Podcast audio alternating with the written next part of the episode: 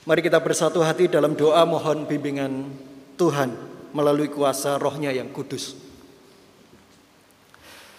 Ya Tuhan, kami akan membaca firman-Mu. Cerita lama yang kiranya oleh hikmat-Mu menjadi cerita kami yang baru, secara khusus di dalam hati dan kehidupan kami. Karena itu ya Allah, sungguh kami mohon Roh-Mu bekerja di antara kami semua, agar bacaan kitab suci yang akan kami gali, diterangilah hati kami oleh Roh Kudus-Mu, sehingga menjadi mutiara-mutiara rohani yang indah, yang kemudian mendorong kami untuk hidup sesuai kehendak-Mu. Demi Kristus kami berdoa. Amin. Bacaan Injil kita hari ini diambil dari kitab Injil Tuhan Yesus Kristus menurut Lukas, pasal yang pertama ayatnya yang ke dua puluh enam hingga ke tiga puluh delapan. Lukas pertama ayatnya yang ke dua puluh enam hingga tiga puluh delapan yang demikian bunyinya. Dalam bulan yang keenam Allah menyuruh malaikat Gabriel pergi ke sebuah kota di Galilea bernama Nazaret, kepada seorang perawan yang bertunangan dengan seorang bernama Yusuf dari keluarga Daud. Nama perawan itu Maria. Ketika malaikat itu masuk ke rumah Maria, ia berkata, "Salam, hai engkau yang dikarniai, Tuhan menyertai engkau." Maria terkejut mendengar perkataan itu, lalu bertanya di dalam hatinya, "Apakah arti salam itu?" Kata malaikat itu kepadanya, "Jangan takut, hai Maria, sebab engkau beroleh kasih karunia di hadapan Allah. Sesungguhnya engkau akan mengandung dan akan melahirkan seorang anak laki-laki, dan hendaklah engkau menamai dia Yesus. Ia akan menjadi besar dan akan disebut anak Allah yang maha tinggi. Dan Tuhan Allah akan mengaruniakan kepadanya tahta Daud bapa leluhurnya, dan ia akan menjadi raja atas kaum keturunan Yakub sampai selama-lamanya, dan kerajaannya tidak akan berkesudahan." Kata Maria kepada malaikat itu, "Bagaimanakah hal itu mungkin terjadi? Karena aku belum bersuami." Jawab malaikat itu kepadanya, "Roh Kudus akan turun atasmu, dan kuasa Allah yang maha tinggi akan menaungi engkau. Sebab itu anak yang akan kau lahirkan itu akan disebut kudus, anak Allah. Dan sesungguhnya Elisabeth sanakmu itu ia ia pun sedang mengandung seorang anak laki-laki pada hari tuanya. Dan inilah bulan yang keenam bagi dia yang disebut mandul itu. Sebab bagi Allah tidak ada yang mustahil." Kata Maria, "Sesungguhnya aku ini adalah hamba Tuhan. Jadilah padaku menurut perkataanmu itu." Lalu malaikat itu meninggalkan dia. Demikianlah Injil Tuhan Yesus Kristus. Berbahagialah mereka yang mendengar serta memeliharanya dalam hidup sehari-hari. Maranatha.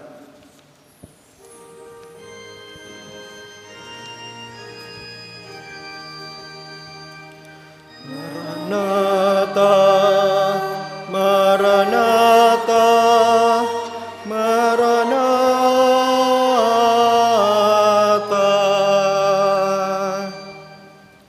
Sudah bukan rahasia lagi Bapak Ibu Saudara yang terkasih, Amerika Serikat itu menjadi sebuah negara yang sangat digdaya besarnya. Dan bahkan di dalam beberapa waktu belakangan ini kita juga tahu salah seorang pemimpin yang memimpin negara itu, yaitu seorang yang bernama Donald Trump. Donald Trump ini Bapak Ibu terkenal sebagai orang yang eh, tidak pernah basa-basi, bahkan hanya untuk sekedar uh, apa, uh, menyampaikan sesuatu, dia tidak segan-segan untuk uh, mengancam dan bahkan uh, menghabisi negara yang lain. Itu menjadi karakternya sendiri. Beberapa hari belakangan Bapak Ibu, minggu yang lalu kita juga telah melaksanakan pilkada. Dan juga bukan rahasia lagi bagi kita jika pilkada dan sejenisnya ini hampir sama sejak dulu. Selalu dipenuhi dengan kepentingan politik. Tidak semua memang, tetapi selalu ada para calon ini yang rela melakukan apapun untuk menang. Sebagaimana yang dilakukan oleh Donald Trump ketika saat itu sidang P B B berkaitan dengan kedaulatan Yerusalem, Bapak Ibu. Dia bersurat kepada negara-negara, kami sudah memberikan bermiliar-miliar dolar kepadamu. Dan sekarang kalian akan melawan kami. Maka kami akan jauh lebih berhemat mulai sekarang ini. Itu artinya kalau negara-negara tidak mengikuti apa yang diinginkan oleh Donald Trump, maka yang terjadi adalah uh, sumbangan-sumbangan itu akan berkurang kepada negara-negara yang lain. Pun juga di pilkada. Kalau perlu membujuk, menakut-nakuti, mengancam. Kalau kamu tidak memilih saya, daerahmu tidak akan saya bangun. Kalau kamu tidak memilih saya, ya kamu tidak akanlah saya beri posisi di tengah perusahaan atau sebagainya. Mengapa saya mengawali perenungan firman kita dengan narasi ini, Bapak Ibu? Karena di dalam bacaan Lukas pasalnya yang pertama, kita akan melihat apakah cara yang demikian ini digunakan oleh salah seorang tokoh, yaitu malaikat. Kita awali perenungan kita ini dengan sudut pandang yang sedikit berbeda, Bapak Ibu. Mengapa demikian? Karena selama ini teks yang kita baca, Lukas pertama ayatnya yang dua puluh delapan sampai tiga puluh enam, ini selalu banyak diceritakan dari sudut pandang Maria. Betul apa enggak, Bapak Ibu? Bahkan Maria ini kita tahu, wah Maria itu begini dan begitu. Seorang yang baik hati dan mengandung dari Roh Kudus. Kita sudah tahu semuanya itu sejak sekolah minggu bahkan. Nah, sebisa mungkin kali ini kita coba baca teks ini dari perspektif malaikat terlebih dahulu, Bapak Ibu Saudara. Kita akan lihat apakah cara yang dipakai oleh orang-orang seperti Donald Trump atau bahkan politisi-politisi ya, di zaman sekarang ini juga dipakai untuk membawa berita Natal yang kita rasakan kebenarannya hingga kini. Ya. Tentu kita tahu Bapak Ibu Saudara jawabannya adalah tidak. Tapi mari Saudara, jangan kita tergesa-gesa terlebih dahulu. Teks kita ini sangat menarik, kita lihat bersama. Ya. Diceritakan Bapak Ibu ini ada malaikat tiba-tiba masuk ke rumah Maria. Betul ya? Tapi malaikatnya ini sedikit berbeda dengan apa yang pernah disampaikan di pasal yang kedua, yang setelahnya Bapak Ibu. Kisah malaikat di hadapan gembala itu seperti apa? Kita tahu malaikat itu datang di dalam kemuliaannya, begitu ya. Datang dengan ya barangkali anggun, Gloria in excelsis Deo gitu ya, yang dikatakan oleh lagu. Kali ini malaikatnya itu terkesan biasa-biasa saja. Memang ada namanya Gabriel, tapi peristiwanya ini terjadi begitu saja. Tidak diceritakan bahwa seorang malaikat yang bernama Gabriel ini eh, yang berjubah putih, penuh keagungan, kemuliaan, bla bla bla. Tidak. Ini tiba-tiba saja ada malaikat yang masuk. Kok bisa ya? Ini pertanyaannya kan. Masuk dan kemudian memberi salam, salam. Bagimu. Dalam perspektif kita saat ini Bapak Ibu Saudara, ya memang betul bahwa bahasa Indonesianya adalah salam. Wajar sekali ketika kita membaca teks ini tentu kita melihatnya salam yang diberikan oleh Gabriel ini adalah salam yang biasa. Seperti kita mengucapkan salam kepada saudara-saudara kita. Padahal teks Yunaninya itu bahasanya adalah kairo. Kairo itu artinya bergembiralah. Ada malaikat mak bedunduk, mak bedunduk itu apa ya? Tiba-tiba bahasa Jawa ini ada beberapa orang yang tidak akrab dengan bahasa itu, mak bedunduk ya, masuk tiba-tiba kemudian berkata bergembiralah. Jadi bukan seperti Shalom wahai Maria atau selamat pagi Mbak Maria gitu ya, Dek Maria gitu ya. Enggak, bergembiralah gitu. Kaget dong. Maria terkejut. Tetapi terkejut yang terjadi di uh, dalam kehidupan Maria waktu itu, ini bukan apa yang seperti saya katakan seperti kaget biasa, Bapak Ibu. Tetapi uh, dalam bahasa Yunani itu diataraso, yang artinya masgul. Masgul, gundah. Atau dalam bahasa masa kini biasanya disebut galau. Coba kita bayangkan menjadi Maria. Bapak Ibu Saudara tahu kira-kira umurnya Maria saat itu berapa?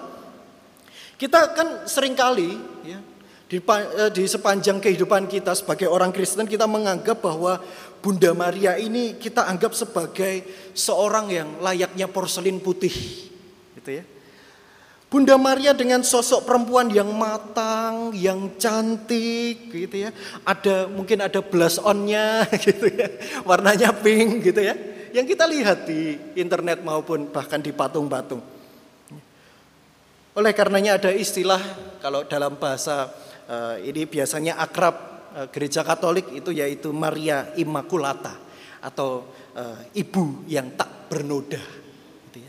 Maria tak bernoda. Sampai ada lagunya, Bapak Ibu. Ave Maria, itu kan lagunya yang barangkali pernah kita dengar. Kita penuh sekali dengan gagasan Maria yang begitu sempurna sehingga sisi dramatis kegentaran sosok Maria ini biasanya dilupakan begitu saja. Dilewati begitu saja. Ada lagu dari Serious Band. Judulnya, yang lagunya kira-kira rocker juga apa? Manusia. Ini ingin menggambarkan apa, Bapak Ibu? Lagu ini sebenarnya kan ingin menggambarkan orang yang nampaknya sangar, nampaknya uh, sangat apa ya, gagah begitu ya. Ternyata juga dia adalah manusia biasa. Maria itu manusia, Bapak Ibu. Ketika malaikat masuk dan berkata, "Bergembiralah." Maria ini hatinya sangat terganggu, sangat galau. Dia bertanya-tanya apa arti ucapan bahagia itu. Karena tidak ada alasan yang diberikan sebelumnya, bukan? Bagaimana bisa kita ini disuruh bahagia tanpa alasan sebelumnya? Atas dasar apa saya ini disuruh bahagia? Kan begitu kira-kira.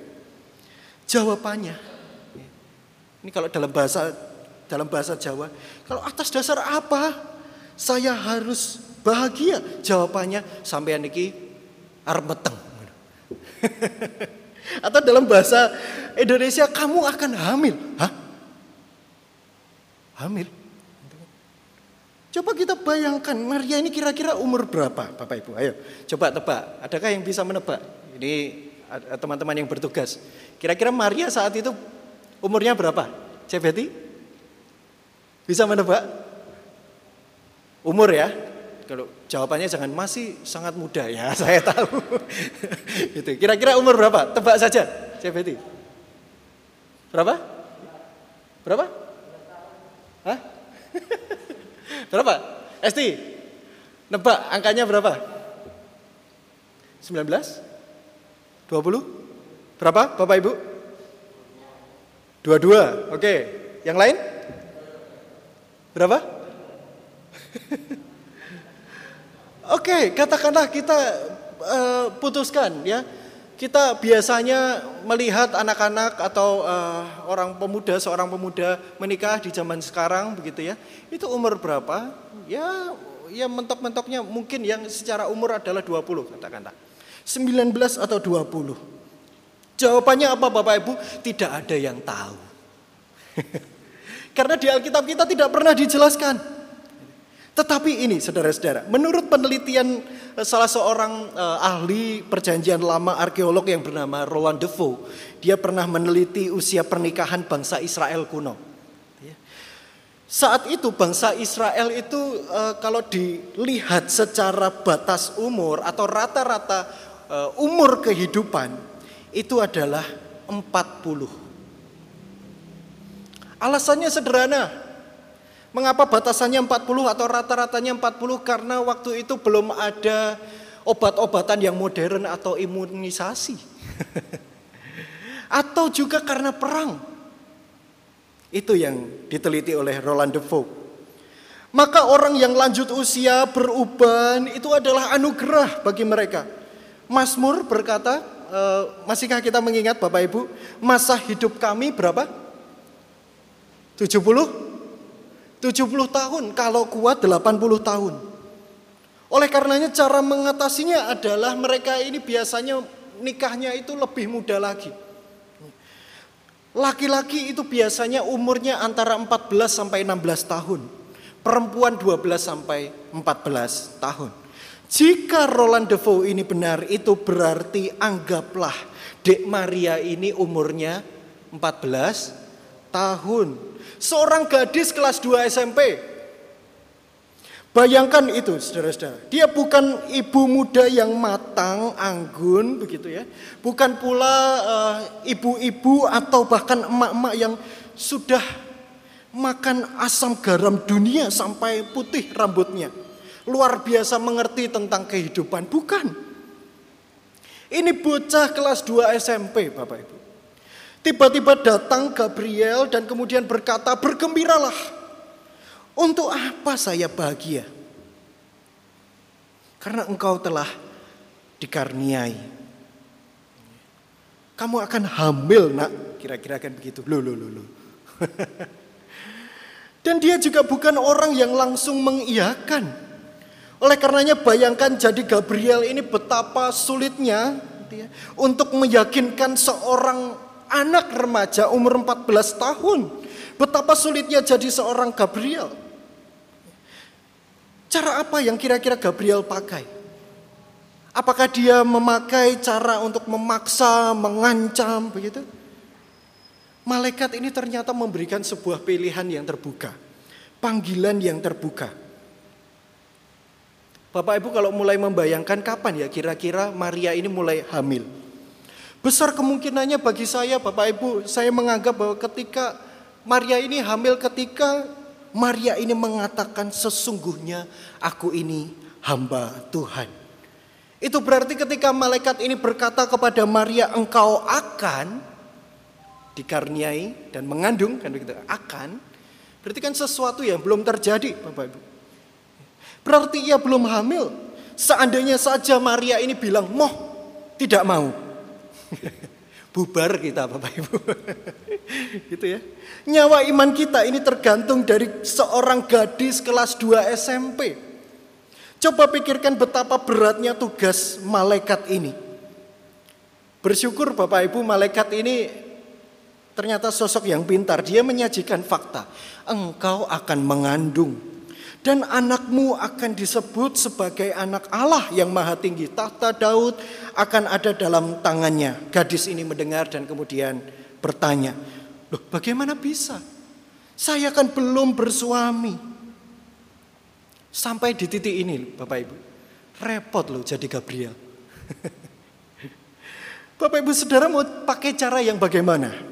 Wes gelemo harus gitu. Enggak, saudara-saudara. Banyak peneliti Alkitab yang mencari bagaimana caranya Maria ini bisa uh, hamil begitu ya, dan kemudian mengandung.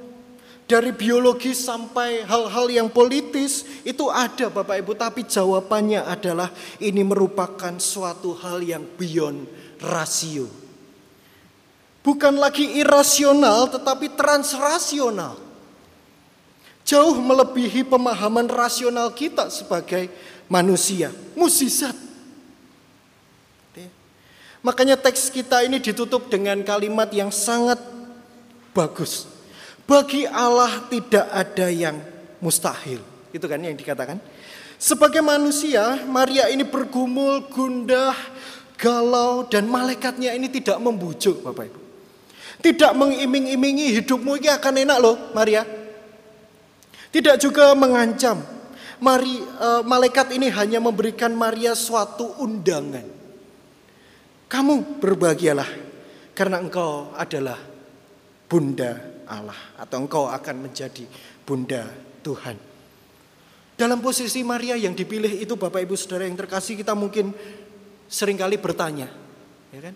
Mengapa saya? Apalagi kalau sengsara tanggung jawabnya besar, kita sering bertanya, mengapa saya Tuhan? Kalau saya jadi Tuhan yang memilih Bapak Ibu Saudara, ya saya tinggal bertanya kembali. Mengapa tidak? Mengapa bukan, Bapak Ibu Saudara? Bacaan Alkitab kita ini sungguh menarik, Bapak Ibu. Karena Alkitab kita sebelum bacaan ini tidak pernah ada mengatakan bagaimana kualitas Maria itu seperti apa. Coba Bapak Ibu lihat di teks kita. Tidak ada diceritakan Maria itu seperti apa. Hanya seorang perawan. Kita tidak menemukan bahwa di sana akan ada dikatakan bahwa Maria ini seorang yang saleh, seorang yang suci. Tidak, tiba-tiba saja bergembiralah. Baru kemudian kita sebagai pembaca tahu bahwa dalam peristiwa setelahnya kualitas Maria ini seperti apa. Ternyata dia adalah seorang yang berani memikul risiko. Dia adalah hamba Tuhan yang setia. Dia adalah orang yang beriman. Dan setidaknya dari jawaban Maria yang terakhir sebagaimana yang kita lihat dalam tema kita hari ini, Bapak Ibu. Terlihat bagaimana kualitas Maria. Tidak ada penyerahan diri yang lebih murni selain apa yang dicontohkan oleh Maria. Seakan Maria ini berkata apa yang dikatakan oleh Allah, saya akan menerimanya. Maria ini telah melupakan doa, doa duniawi yang biasa dikatakan kehendakmu berubahlah. Lebih mudah bagi kita, bukan? Ketika kita mengatakan kehendakmu Tuhan berubahlah. Maria mengubahnya sebagai doa yang paling agung. Kehendakmu jadilah. Itu artinya dari sini kita tahu bahwa kualitas manusia itu pertama-tama diketahui oleh Tuhan, bukan manusia. Masih tegakah kita untuk saling menilai, saling menghakimi satu dengan yang lain, Bapak Ibu? Saudaraku yang terkasih dalam nama Tuhan, dalam kehidupan kita seringkali Tuhan ini menawarkan berbagai panggilan hidup. Kita tahu itu. Tapi terkadang panggilan ini kita dengar dan kita sampaikan dengan cara yang salah. Secara khusus dalam hal melayani Tuhan misalnya. Malaikat ini mengajarkan kepada kita nilai panggilan yang mendalam. Bahwa panggilan itu ditawarkan, bersifat pilihan, diharapkan tentu. Tetapi tidak ada apa yang namanya paksaan. Maria ada pertanyaan dijawab oleh malaikat. Maria bergumul diteguhkan. Begitu kan ya? Proses pergumulan dalam dialog ini sampai malaikat kemudian menolong dengan fakta yang lain bahwa selain engkau ada saudari, saudarimu Elisabeth yang juga mengandung di bulan keenam. Ya, dia yang dianggap mandul itu. Jadi selain caranya yang tidak membujuk dengan negatif, dia menyajikan fakta keterpanggilan itu, dia meneguhkan Maria ketika Maria bertanya-tanya di dalam dirinya.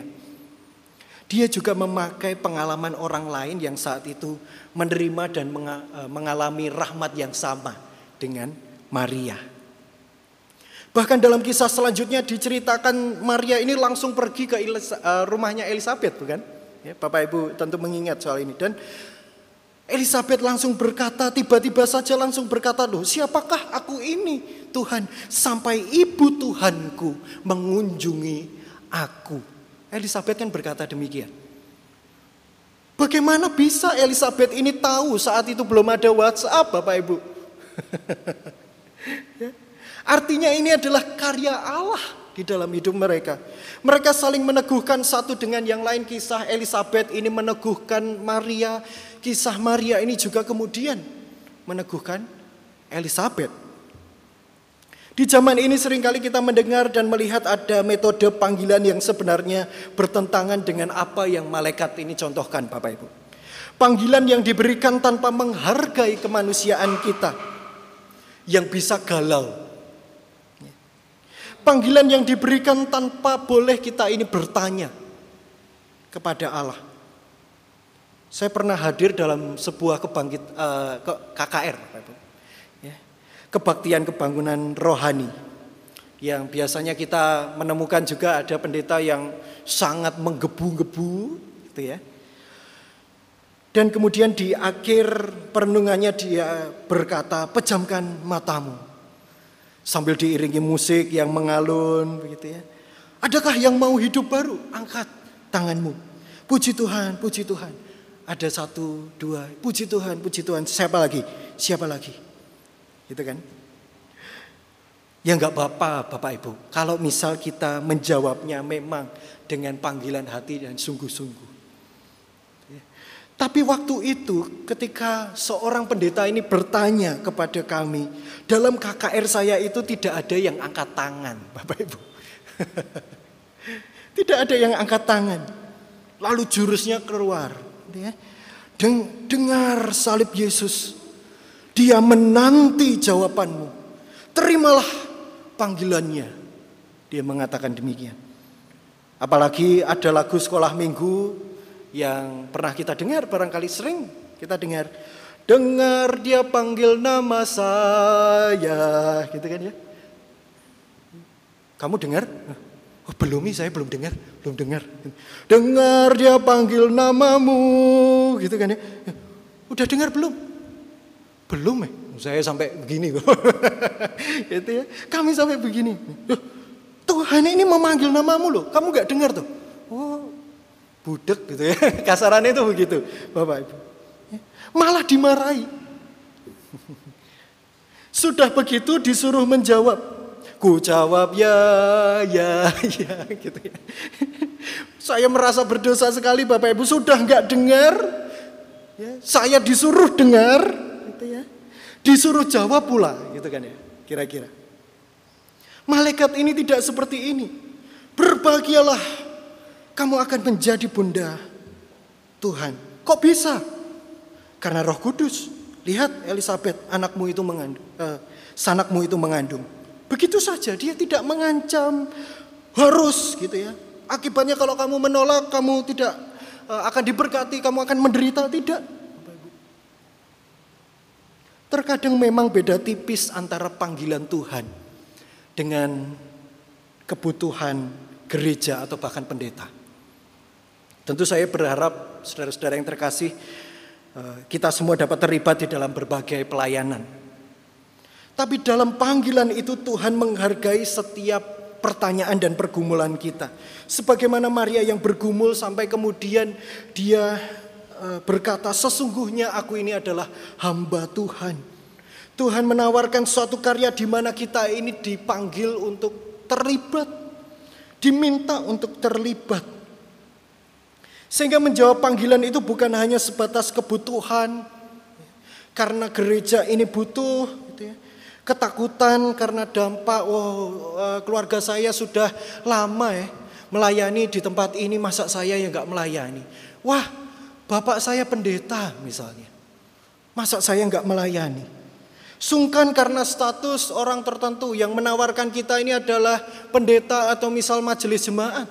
Wah, saya sungkan ya kalau gak saya terima. Jawablah ya.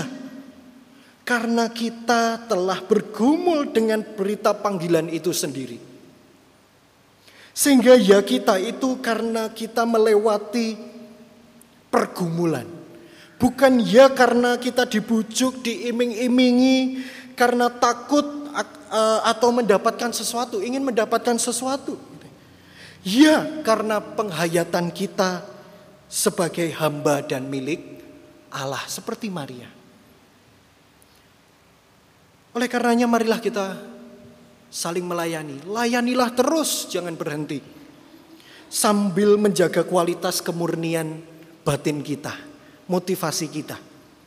Sebab dengan demikian kita natalan setiap hari. Amin.